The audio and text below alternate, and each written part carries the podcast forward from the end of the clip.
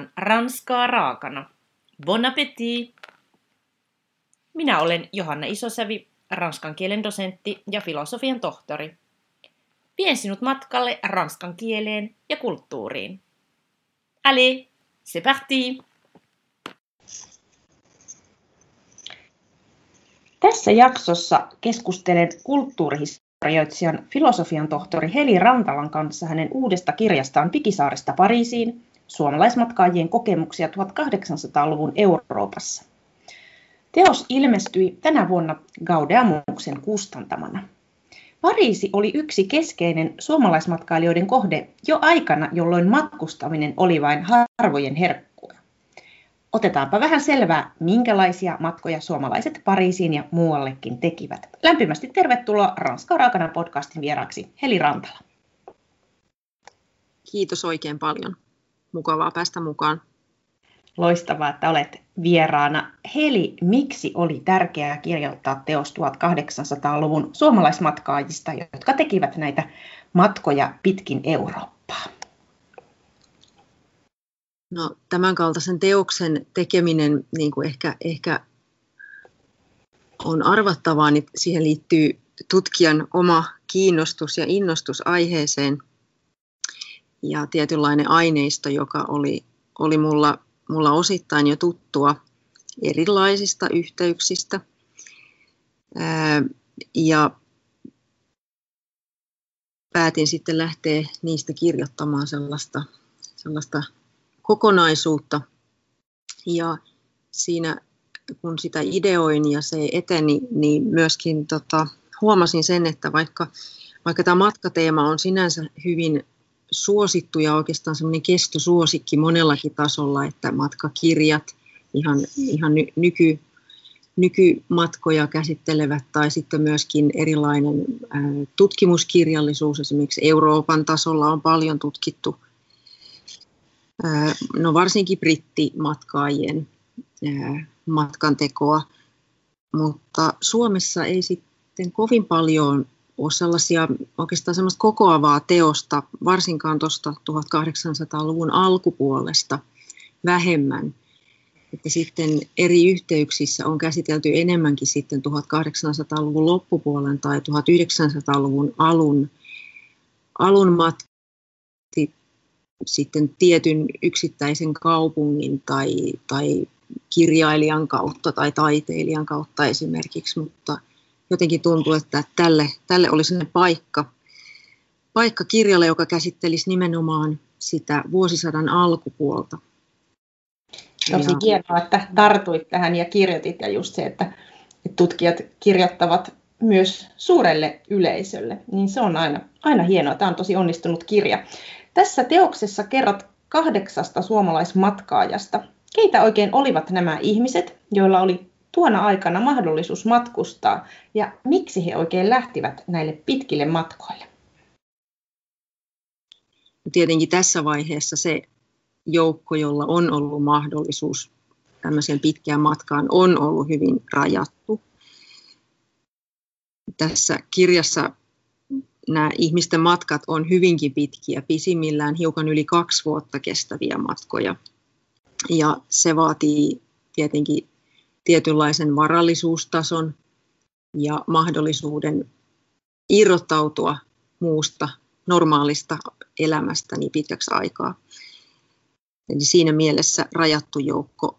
Tämän kirjan miesmatkustajat, joita on enemmän, enemmän tässä mukana, niin he kaikki edustivat aikakauden oppineistoa ja se matkan motivaatio osittain selittyykin sillä. Eli kyseessä oli tällaisia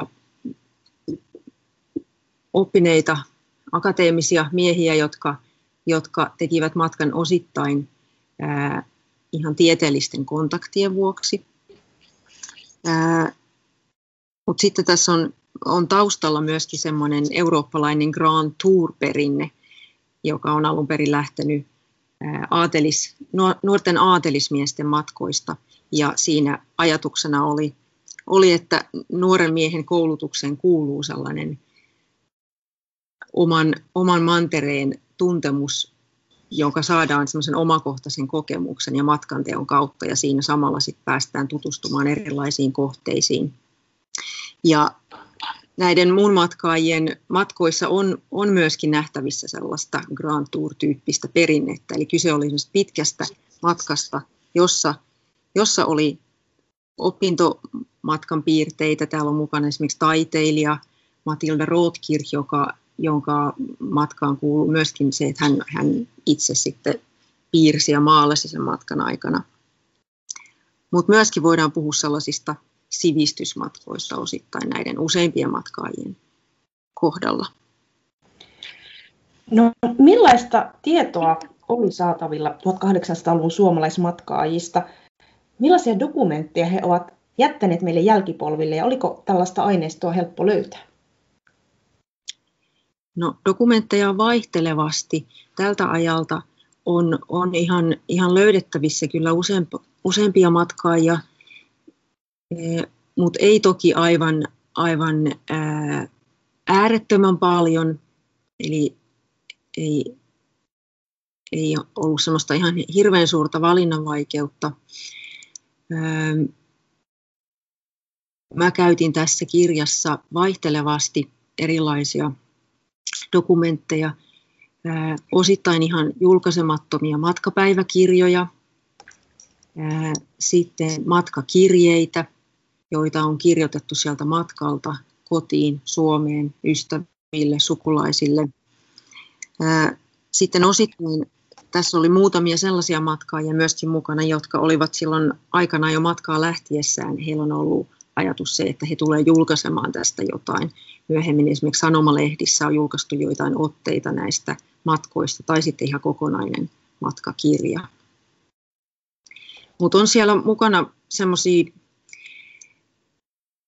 myöskin henkilöitä, joilta oli hiukan vaikeampi löytää sitä materiaalia. Ja ja varsinkin minulla on tuossa mukana semmoinen Tengströmin, Tengströmin serkukset 1810-luvulla matkustivat ja toiselta, toiselta serkukselta ää, oli jäänyt jälkeen oikeastaan vain sellaisia kirjoituksia, joita hän on matkan jälkeen tehnyt sanomalehtiin.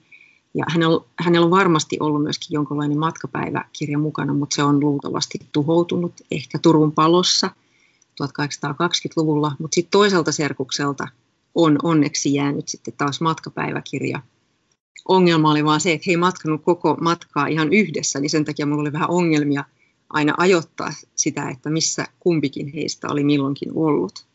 Mutta tällaisia erilaisia haasteita tähän tähän liittyy, koska sitä materiaalia on vaihtelevasti ja joltakin henkilöltä saattaa olla hyvinkin, mutta sitten taas toisaalta niin kuin puutteellisemmin. Keneltä oli muuten eniten materiaalia saatavilla? No ehkä tuo Juhan Wilhelm Snellman nyt on yksi niistä, joilta, joilta oli, oli hyvin ja hän on, on myöskin silleen tunnettu henkilö ja myöskin hänen näistä matkoistaan jo aikaisemmin kirjoitettu, että, että siitä oli aika silleen kattavasti. Joo. No, matkustaminen oli 1800-luvulla hyvin toisenlaista kuin nykyään. Miten sieltä Turun Pikisaaresta pääsi Reininmaalle, Pariisiin tai Roomaan? Millaista matkanteko oli ihan käytännössä ja konkreettisesti? Se, mikä ehkä meille nyky, nykyihmisille on se suurin sellainen, mikä siitä, kun miettii sitä ihan konkretiaa, niin on se, että se oli hidasta se matkanteko tosiaan tuossa kirjan nimessä mainitaan se Pikisaari ja se oli, oli satama, josta useampi näistä matkaista lähti, lähti matkaan purjelaivalla. Ja purjelaivalla kun mat, matkustettiin, niin ensimmäinen, ensimmäinen haaste siinä on heti kaikki, kaikki luonnonilmiöt, eli tuulet tai se, että jos tuulee väärästä suunnasta tai tuulta ei nouse lainkaan. Eli siihen merimatkaan, että Suomesta on päästy Itämeren yli Manner-Euroopan puolelle, niin siihen on jo, jo mennyt aikaa. Sitten myöskin täytyy ottaa huomioon se, että tähän aikaan ei ollut matkustajaliikennettä, eli nämä matkaajat on kulkeneet lähinnä kauppalaivojen mukana, eli heidän täytynyt omat menemisensä sitten sovittaa siihen, että milloin sopiva laiva, joka voi ottaa mukaansa ylimääräisiä matkustajia, niin olisi lähtemässä satamasta. Sitten siitä kun Itämeren yli päästiin, niin siellä on sitten ollut tietynlaisia solmukohtia ja vakiintuneita reittejä kyllä, esimerkiksi Saksan puolella Travemünde, Lübeck, Hampuri, ja siitä useimmiten sitten postivaunujen kyydillä eteenpäin. Esimerkiksi Pariisiin saakka kulkeminen tapahtui yleensä sitten hyvin monen muun kaupungin kautta. Oikeastaan tuossa mun kirjassa vasta Topelius on sellainen, joka matkustaa sitten huomattavasti suoraviivaisemmin, koska 1850-luvulla oli rautatieverkosto jo sen verran kattavampi, että hän on junalla matkustanut pitkiä osuuksia. Mutta suurimmaksi osaksi postivaunuilla Manner-Euroopan puolella.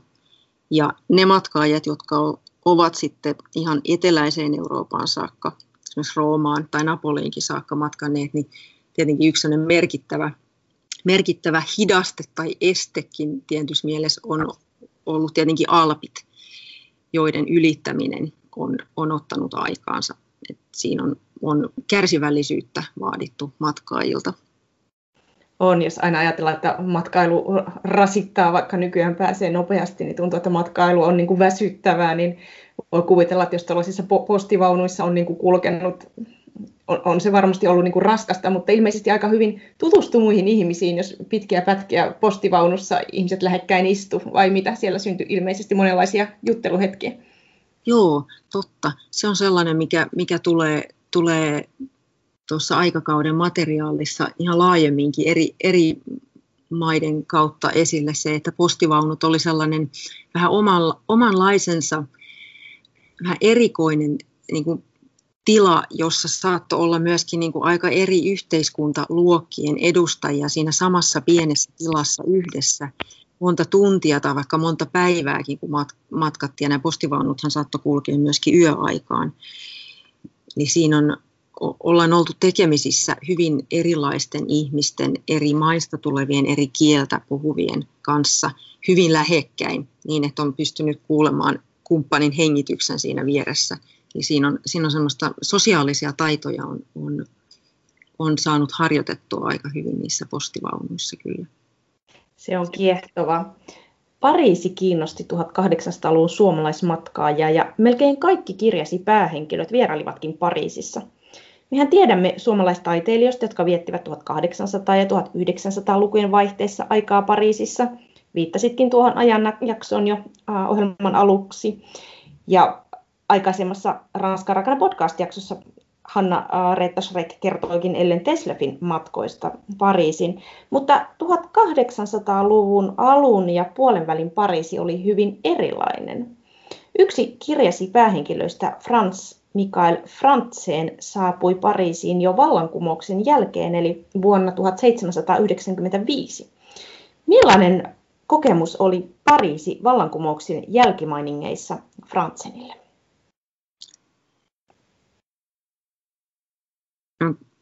Kiteytettynä voisi sanoa, että se oli hyvin kokonaisvaltainen kokemus hänelle ja hänen päiväkirjamerkinnöistään päätellen se oli hänelle melkoinen yllätys, että miltä kaupunki sitten näytti. Frantseenhan oli odottanut Pariisin pääsyä. Se näkyy siinä hänen matkanteossaan, hänen matkapäiväkirjaansa, kun lukee, niin, niin hän, hän odottaa innolla Ranskaan pääsyä, koska hänellä oli, oli sympatioita vallankumouksellisia kohtaan ja hän, hänellä oli semmoinen tietynlainen, niin kuin meillä matkaajilla yleensä ihmisillä on semmoisia tietynlaisia ennakkokäsityksiä, mielikuvia siitä kohteesta, joka siintää siellä jossain edessä. Ja Frantseen tietenkin tunsi Pariisin monista kirjoituksista ja kirjailijoista. Hän liitti siihen, että se on valistuksen keskus ja, ja vapauden, vapauden keskus ja vallankumouksen myötä etenkin. Mutta sitten kun hän, hän saapuu Pariisiin, hän vielä kirjoittaa tosi kiehtovasti, että hän saapuu yöllä, jolloin hän ei voi oikein nähdä mitään. Ja sitten kun hän herää aamulla, niin hän hämmästelee, hän, hän lähtee kadulle ja hän yllättyy siitä, että ne, ne kadut onkin kapeita, kuijaa, siellä on ahdasta, siellä on epäsiistiä, siellä kaupungissa löyhkää, ja, ja hän, se on niin kuin hyvin kehollinen, niin kuin moniaistinen kokemus, miten hän kuvaa sitä kirjallisesti hyvin, hyvin taitavasti. Hän oli myöskin runoilija, eli se näkyy kyllä siitä, että hän on hyvin taitava käyttämään, käyttämään sanoja. Ja, ja siellä tosiaan niin kuin aasit töytäisee häntä ja likavettä heitetään jostain ja se on niin kuin hyvin semmoinen moni, moni-ilmeinen se tapa, millä hän, hän kuvaa sitä. Voi olla, että hiukan li, siinä, mutta tota, joka tapauksessa kiehtova kuvaus. Mutta se, se kertoo siitä, että tuossa vaiheessa 1700-luvun lopussa Pariisi, se, se Pariisi, mikä ehkä on niin tunnetumpi monelle, on sellainen, sellainen matkaajien Pariisi, joka on moderni, suurten boulevardien halkoma kaupunki, mutta tässä vaiheessahan ne Pariisin suuret uudistustyöt oli vasta edessäpäin ja kaupunki oli, oli paljon enemmän vielä semmoisen keskiaikaisen kaupungin oloinen ja sieltä puuttui ne boulevardit ja siellä oli ahtaita kapeita kujia. Ja siellä oli puutteellinen viemäröinti ja, ja hajuhaittoja. Ja tämän kaiken keskelle Frantseen sitten tuli ja, ja sitä hän ihmetteli. Ja sitten hän tietenkin siellä kävellessään hän niin kuin kertasi sitä, mitä kaikkea hän tiesi vallankumouksen historiasta. Ja siitä oikeastaan se vallankumous voisi sanoa, että se oli käynnissä vielä siinä vaiheessa, kun Frantsen siellä kulki, koska, koska se vallankumous, siinä oli aika monta, monta erilaista vai, vaihetta. Kyllä. Joo, tuossa vaiheessa se, se pahin Jakobiini terroriksi kutsuttu vaihe oli, oli takana, mutta Frantseen kun hän esimerkiksi vallankumousaukiolla vieraili, niin siellä hän jotenkin vasta niin kuin, hän, hän sai semmoisen tietynlaisen tunneyhteyden niihin tapahtumiin, mitä tässä aukiolla oli, oli, oli tapahtunut, ja hän, hän niin kuin suri kuninkaan kohtalo ja mietti sitä, että et, et, et täällä on tosiaan niin kuin päitä pudonnut tällä, tällä aukealla vain hetki aikaisemmin, kun hän on siellä vierailu. siinä, siinä, siinä mielessä hän niin kuin, se jotenkin aukesi ihan eri tavalla, kun hän oli siellä paikan päällä. Aivan varmasti. No, muut suomalaismatkajat saapuivat Pariisiin vähän myöhemmin. Immanuel Ilmoni tuli Pariisiin keväällä 1830, Matilda Rothkirch loppuvuodesta 1840 ja Johan Wilhelm Snellman kesällä 1847. Suuren vallankumouksen jälkeen voidaan sanoa, että koko 1800-luvu oli Ranskassa hyvin turbulenttia aikaa, eikä ne vallankumoukset tosiaan loppuneetkaan siihen suureen vallankumoukseen. Miten Ilmoni, Rothkirch ja Snellman kokivat Pariisin ja millaisia havaintoja he tekivät ajan tapahtumista? Joo, se, se on mielenkiintoinen. Nimittäin mun täytyy tässä nyt pohjustaa tätä, tätä vähän sen verran, että, että siinä vaiheessa, kun mä kirjo, kirjoitin tätä kirjaa ja mulla oli niin kuin valikoituneena nämä tietyt matkaajat, niin mä en ollut suunnitellut etukäteen tätä, tätä niin kuin Pariisi- ja vallankumoushistoriaa ihan sillä tavalla, miten se sitten lähti, lähti oikeastaan kulkemaan, kun mä huomasin, että nämä kaikki ihmiset, kun he käy siellä, niin jollain tavalla se, se nivoutuu siihen vallankumoushistoriaan. Ja oikeastaan tässä on niin useampi näistä matkaajista, niin jollain tavalla todisti jonkunlaista vaihetta siinä Ranskan niin vallankumouksellisessa historiassa, koska oikeastaan voisi sanoa, että, että vallankumous aatteena ei ollut missään vaiheessa kuollut siinä 1800-luvun alkupuolella. Että siinä vaiheessa, kun Immanuel Ilmoni siellä kävi, niin hän, hän kirjoittaa siitä, että, että, että siellä kaupungissa on niin kuin jonkunlaista semmoista levottomuutta havaittavissa, että siellä on semmoinen tietynlainen le- levoton ilmapiiri ja, ja oikeastaan vain hetki sen jälkeen, kun Ilmoni poistui kaupungista, niin, niin heinäkuun vallankumouksena tunnettu tapahtuma puhkesi kaupungissa. Sitten taas Rothkir, kun kävi kymmenen vuotta myöhemmin, niin hän, hän sitten taas ää, pääsi todistamaan aika erikoista tapahtumaa, koska hänen Pariisissa olonsa aikaan Napoleonin maalliset jäännökset tuotiin Pariisiin. Ja hän oli todistamassa tätä hyvin suurieleistä eräänlaista hautajaiskulkuetta. Ja, ja Napoleonhan myöskin tietenkin liittyy, liittyy myöskin siihen vallan, vallankumoushistoriaan, koska hän aikanaan kun nousi valtaan, niin häntä pidettiin eräänlaisena vallankumouksen pelastajana. Ja sitten, sitten hiukan myöhemmin Snellmanin vieraillessa Pariisissa vuonna 1947, niin hän myöskin kommentoi sitä, sitä matkaansa ja siellä Pariisissa kulkemistaan ja liitti, liitti niitä omia kokemuksiaan siitä, minkälaisia paikkoja hän siellä näki, niin hän myöskin liitti sen siihen, siihen vallankumoushistoriaan ja kun hän esimerkiksi käveli Tuilerien puistossa, niin hän, hän muisteli sitä, että siinä vieressä on palatsi, jonka väkijoukko oli aikanaan vallottanut ja näin edelleen. Ja hän myöskin uumoili, että, että mahtaakohan, mahtaakohan Ranskassa vielä, että mahdetaanko nähdä lisää mullistuksia ja, ja eihän siinä sitten kovin kauan aikaa kulunutkaan, kun sitten helmikuun loppupuolella 1848 Pariisissa, Pariisissa nähtiin taas vallankumous. Tällä kertaa tämä kumousaalto levisi hyvin laajalle Eurooppaan ja, ja tuo vuosi tunnetaankin Euroopan hulluna vuotena, vallankumousvuotena. Suomalaismatkaajat pääsivät todella todistamaan siellä historiallisia tapahtumia ja vähän jopa ennakoimaan niitä.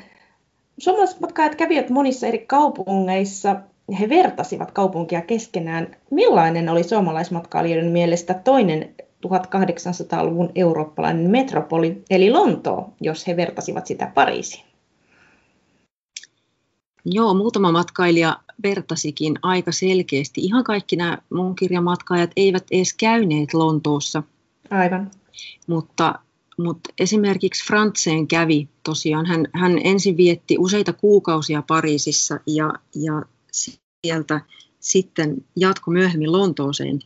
Ja hän totesi sen, että Lontoo oli, oli vähemmän pramea kuin Pariisi, mutta siistimpi ja säntillisempi. Ja, ja se, mihin hän, hän erityisesti kiinnitti huomiota, oli ää, Lontoon kadut ja jalkakäytävät. Lontoossahan oli rakennettu jalkakäytäviä aika tehokkaasti jo oikeastaan kaupungin suuren tulipalon jälkeen 1666 riehuneen tulipalon jälkeen. Ja siinä vaiheessa, kun Frantseen vieraili Lontoossa, niin siellä oli hyvin kattavasti jo jalkakäytäviä. Ja Pariisi, Pariisiin verrattuna hyvin paljon. Ja se oli se yksi seikka, joka häntä häiritsi Pariisissa, että siellä oli jalankulkija vaikea kulkea, kun kujat semmoisia ahtaita, mutta Lontoossa oli kunnon pääkaupungin kadut, siihen Aivan. kiinnitti huomiota. Sitten taas Snellman, joka vieraili Lontoossa sitten 1840-luvulla, niin hänellä oli oikeastaan vähän päinvastaisia mietteitä. Hän selvästi piti Pariisista enemmän kuin Lontoosta.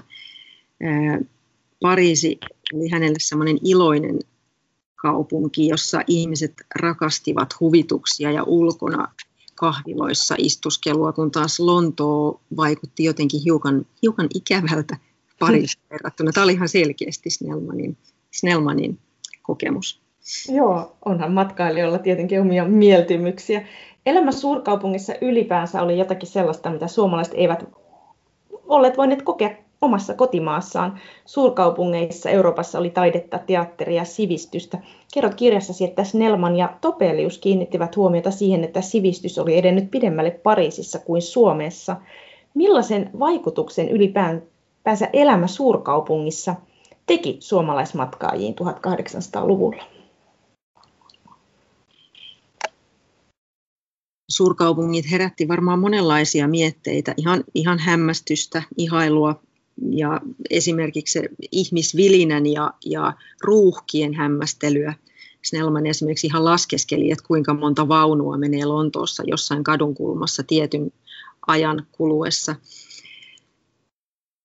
Ja Tope, Topeliuksesta, Topeliukseen liittyen hän, hän myöskin tota, koki semmoista yksinäisyyttä siellä kaupungissa. Se, että oli hyvin paljon ihmisiä, ihmisvilinää joka puolella, niin, niin ei, ei tuntunut välttämättä pelkästään kodikkaalta ja hienolta, vaan se saattoi myöskin tuntea olonsa hiukan orvoksi siellä kaiken, kaiken vilinän keskellä. Mutta mutta Snellmania ja Topeliusta tosiaan yhdistää se sama huomio, että suurkaupungeissa oli mone, monella tavalla sellaisia edellytyksiä elämälle, jota, jota Suomen kaltaisessa maassa ei ollut. Esimerkiksi molemmat heistä teki sen huomioon, että, että taide oli avointa kaikille kansalle ja oli helppo mennä taidegallerioihin ihailemaan. Topelius kirjoittaa siitä, että katupoikakin voi, voi mennä helposti ihailemaan taidetta ää, suurissa kaupungeissa, kun taas Suomessa hän kirjoittaa jotenkin siihen, siihen tyyliin, että, että se vähän mitä meillä on, niin kyllä piilotetaan, eikä, eikä ole kovinkaan helposti, helposti katsojan ää, ihailtavissa. Tämä on kiinnostava havainto kyllä. No no pitkillä Euroopan matkoilla suomalaismatkajat kohtasivat erilaisia kieliä ja tapoja. Millainen kielitaito suomalaismatkaajilla oli ja miten he suhtautuivat kohtaamissa erilaisiin tapoihin? Varmaan yleisimmät kielet, joita tuohon aikaan ja nämä matkustajat, jo, jo, joista mä kirjoitan, niin oli yleisimmät kielet, joita he osasivat myöskin suullisesti, niin oli saksa ja ranska.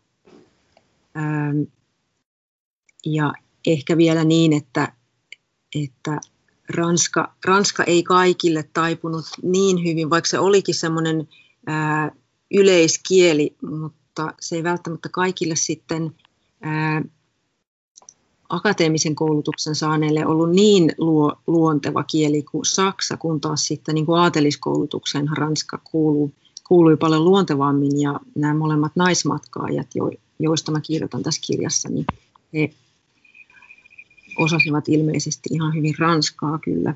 Ja. Englantia kyllä myöskin jonkun verran. No miten nämä erilaiset tavat, puhuvatko he muistiinpanoissaan kohtaamistaan tavoista ja niiden eroista? No siellä on kyllä semmoisia erilaisia hämmästyksen hetkiä havaittavissa ja luettavissa. Esimerkiksi kreiviter Sophie Kreutz, joka matkusti Holsteiniin ja eleli siellä pidemmänkin aikaa, niin hän pisti merkille sen, että, että palvelusväki oli kumman vaativaista Suomeen verrattuna, että palkka oli paljon korkeampi ja, ja palvelusväki halusi pukeutuakin ihmeen hienosti. Ja häntä hiukan hämmästi, hämmästytti tällainen. Myöskin yksi sellainen asia, joka on pistänyt silmään ja hämmästyttänyt on ollut se, että, että monissa Euroopassa on, on tavannut paljon kerjäläisiä ja, ja tämmöisiä erilaisia hämmästyksen, hämmästyksen paikkoja on kyllä ollut, mutta suurimmassa osassa voisi sanoa, että että matkalaisten asenne erilaisia tapoja kohtaan oli aika semmoinen avarakatseinen ja myönteinen ja Snellman kirjoittikin ihan suoraan siitä, että jos lähtee matkaan, niin täytyy niin kuin asennoitua siihen, että, että siellä on aina vähän mukauduttava, mukauduttava siihen kohdemaan tapoihin. Et ei saa lähteä liian, liian ahdasmielisesti matkaan ja olettaen siihen että sitä, että aina voi tehdä kaikki asiat samalla tavalla kuin mitä, mihin on kotona tottunut. Tuo on viisas neuvo ja muutenhan sitä kannattaisi pysytellä kotona, jos ei ole valmis niin kuin kohtaamaan vähän erilaisuutta. Aivan. Miltä kotiin palu tuntui näistä suomalaismatkaajista? Jakovatko he kokemuksiaan kotimaassa niille, joilla ei ollut mahdollisuutta matkustaa? Kyllä he jako aika paljonkin osittain, osittain ne ää, tehdyt huomiot oli sellaisia, että, että niistä kirjo, kirjoitettiin ainakin kotiväelle, lähipiirille matkakirjeitä jo matkan aikana. Ja, ja osa teki sellaisia päiväkirjamerkintöjä, jotka on ehkä ja hyvin todennäköisesti matkan jälkeen sitten jaettu ainakin perheen kesken ja ystävien kesken. Mutta sitten osalla myöskin tota, oli kirjoituksia sitten myöhemmin, että heillä oli ihan selvästi esimerkiksi Topelius ja, ja Snellman sit kirjoittivat lehtiin näistä kokemuksistaan. Mutta se ko- kotiin paluu, että minkä, minkälaista se oli, että siitä on ehkä, oli vaikeampi löytää ihan su- suoria, että kaikilta ei ole jäänyt ehkä sitten ää, merkintöjä siitä, mutta muutaman, muutaman matkaajan kohdalla on, on sellaisia merkintöjä jäänyt, josta selvästi huomaa semmoisen tietynlaisen haikeuden siitä, että kun se pitkä matka, joka on tuohon aikaan ollut hyvin ainutkertainen matka, niin se on, se on jäämässä taakse, niin se on herättänyt myöskin haikeutta, vaikka toisaalta se matka on, matkan rasitukset on myöskin varmaan tuossa vaiheessa jo painaneet.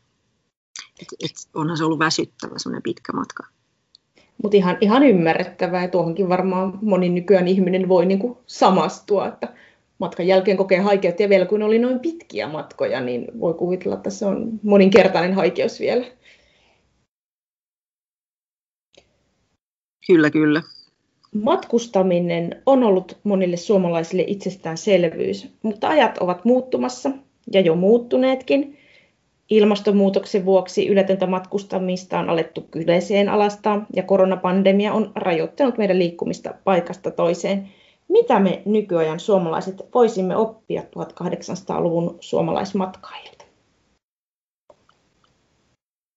Mä olen tietenkin miettinyt tätä kysymystä, kun mä olen tätä kirjaa kirjoittanut ja se yksi asia, mitä mä ajattelen, on, että se, meillä olisi ehkä opittavaa semmoisessa tietynlaisessa kärsivällisyydessä.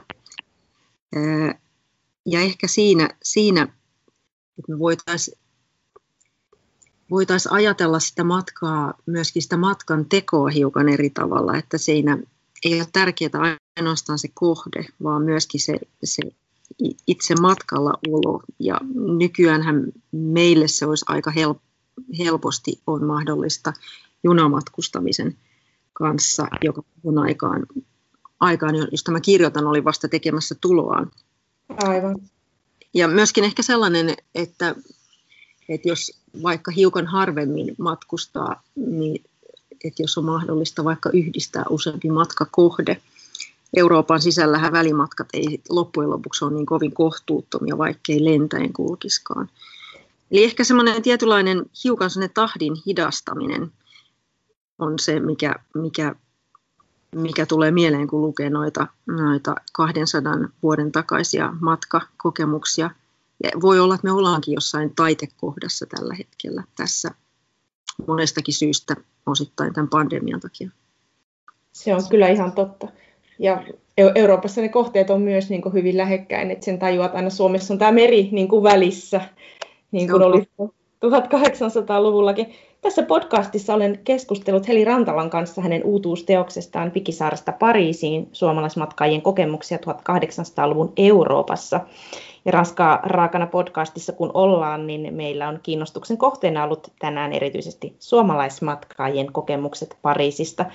Mutta Helin kiinnostavasta kirjasta voi lukea paljon laajemminkin näistä matkoista siellä kuvataan maaseudun maisemia ja pikkukaupunkeja Saksanmaalla, muita kaupunkeja, kuten Berliiniä, Viiniä, Roomaa, Italian kaupunkeja, että kannattaa tarttua kirjaan ja itse, itse kokea, mitä kaikkia näistä matkoista Heli siellä kertoo. Lämmin kiitos vierailustasi Ranskaa raakana podcastissa Heli Rantala. Kiitos paljon. Voit lukea lisää kielen ja kulttuurin ilmiöistä blogistani johanna.isosavi.com.